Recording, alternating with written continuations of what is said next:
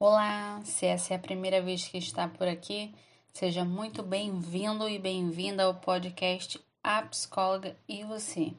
Eu sou a psicóloga e psicanalista Ana Carolina Santos e nesse episódio eu irei falar sobre nossos medos, mas eu estou embasada no artigo científico O Medo Contemporâneo, abordando suas diferentes dimensões. Se esse assunto te interessa, continua ligado nesse episódio.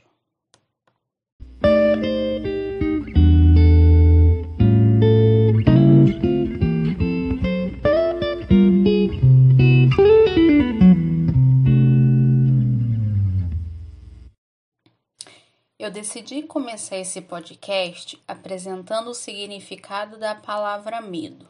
E de acordo com o dicionário online, que é o dicil.com, o medo é o estado emocional provocado pela consciência que se tem diante do perigo, aquilo que provoca essa consciência.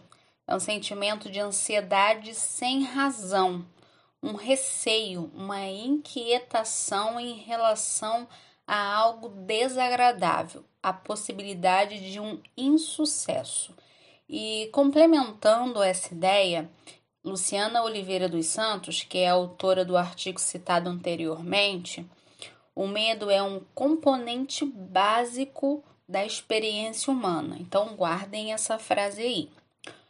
Como se fosse uma emoção choque, onde é percebido o perigo presente e urgente que ameaça o indivíduo.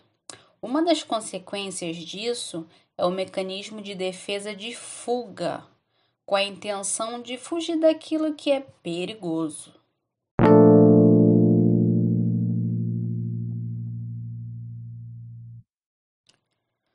O medo está tão presente em nossas vidas que em muitos momentos nem percebemos. E esse medo é sentido independentemente da idade, da classe social, do gênero. Ele está ali, do nosso lado e em muitos momentos nos dominam. Mas isso só acontece se permitirmos. Temos medo de morrer, de deixar quem nós amamos, temos medo da velhice. Por isso que tantas pessoas fazem diversos procedimentos estéticos, como se fosse um bloqueio para nossa única certeza da vida, a morte.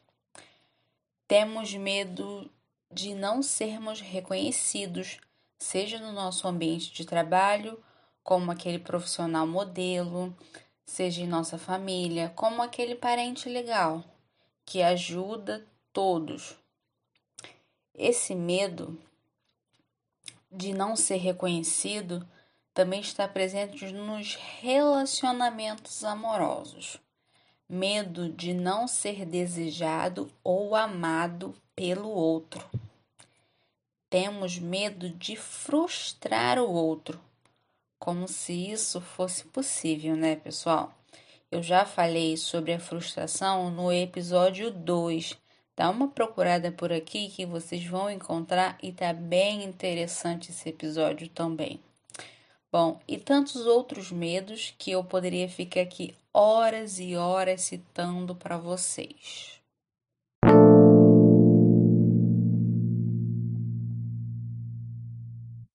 Luciana, autora do artigo que eu já mencionei, também diz que o medo pode ser modificado tanto para ser mais intenso quanto para menos podemos entender melhor com exemplos, não é mesmo?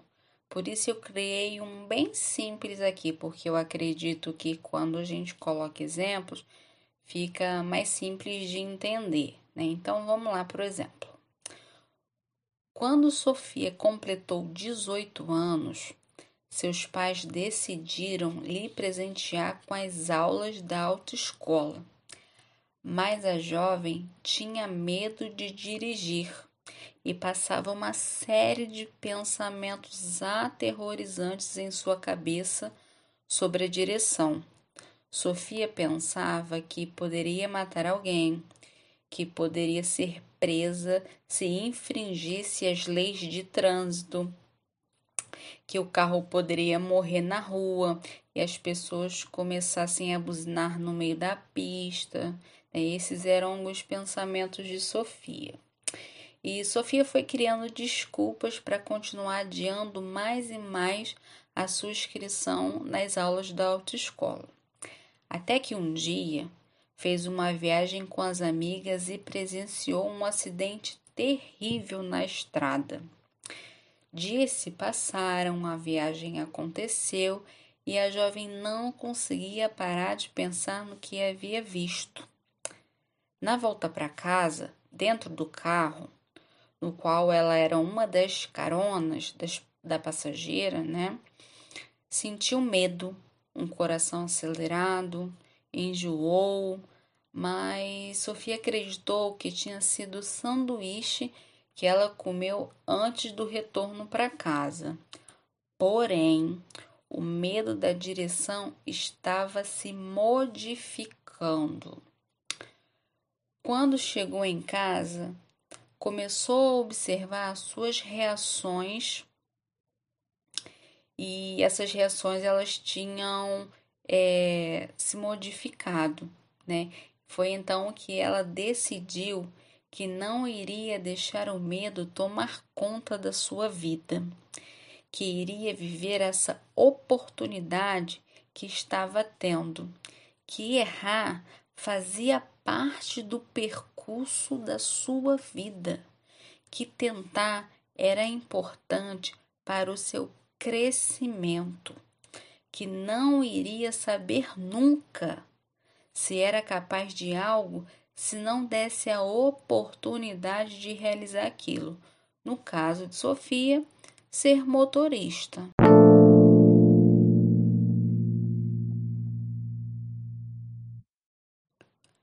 Com esse exemplo, podemos perceber que o medo está ligado ao julgamento, tanto nosso com nós mesmos, quanto o julgamento do outro conosco. Mas é nesse momento que eu te convido a pensar, e pensa aí comigo. Se deixarmos de fazer algo com medo de errar, como poderemos saber se somos capazes? Se deixarmos de tentar, como iremos entender o que é ideal para nós e o que não é? Tentar, pessoal, faz parte do processo da vida. Não nascemos sabendo de tudo e nem é possível saber de tudo. Mas podemos tentar. Nos der oportunidade, nos cobrar menos pelas perfeições que achamos que devemos ser. Somos imperfeitos, todos somos imperfeitos. Os erros e os acertos fazem sermos quem nós somos.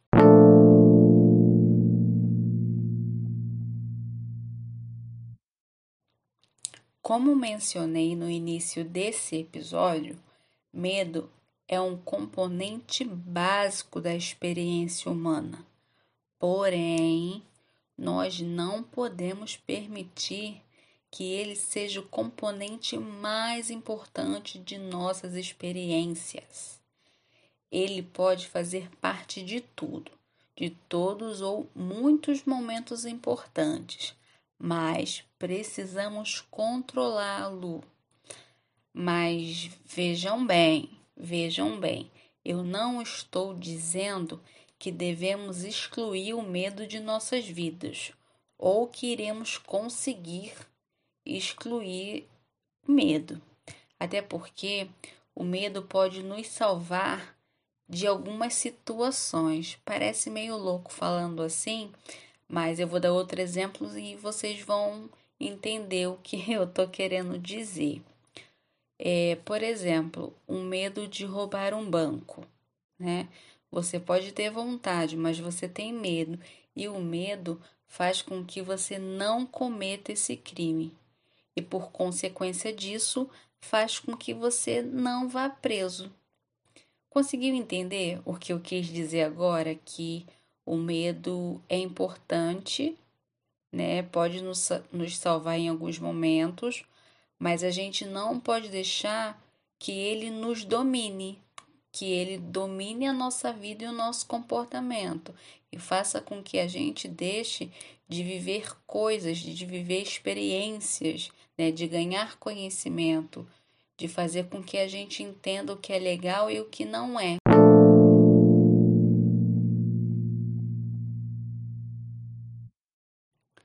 Se algum medo estiver te impedindo de conquistar coisas em sua vida e sozinho ou sozinha você não esteja dando conta desse controle, é possível e aceitável que você busque a ajuda de um profissional de psicologia, que você busque a ajuda de um psicólogo. Pense em você, pense em sua vida e nos seus desejos.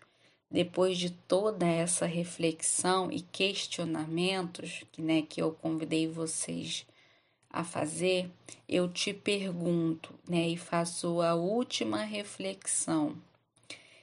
Quem será que deve controlar a sua vida? Você ou os seus medos? Você não precisa ter essa resposta agora, mas seria muito interessante para você, para sua vida, você pensar sobre essa questão. Bem, se você gostou desse conteúdo, você pode comentar, compartilhar com seus amigos, adicionar a sua playlist e baixar. Até a próxima quinta. Boas reflexões e tchau!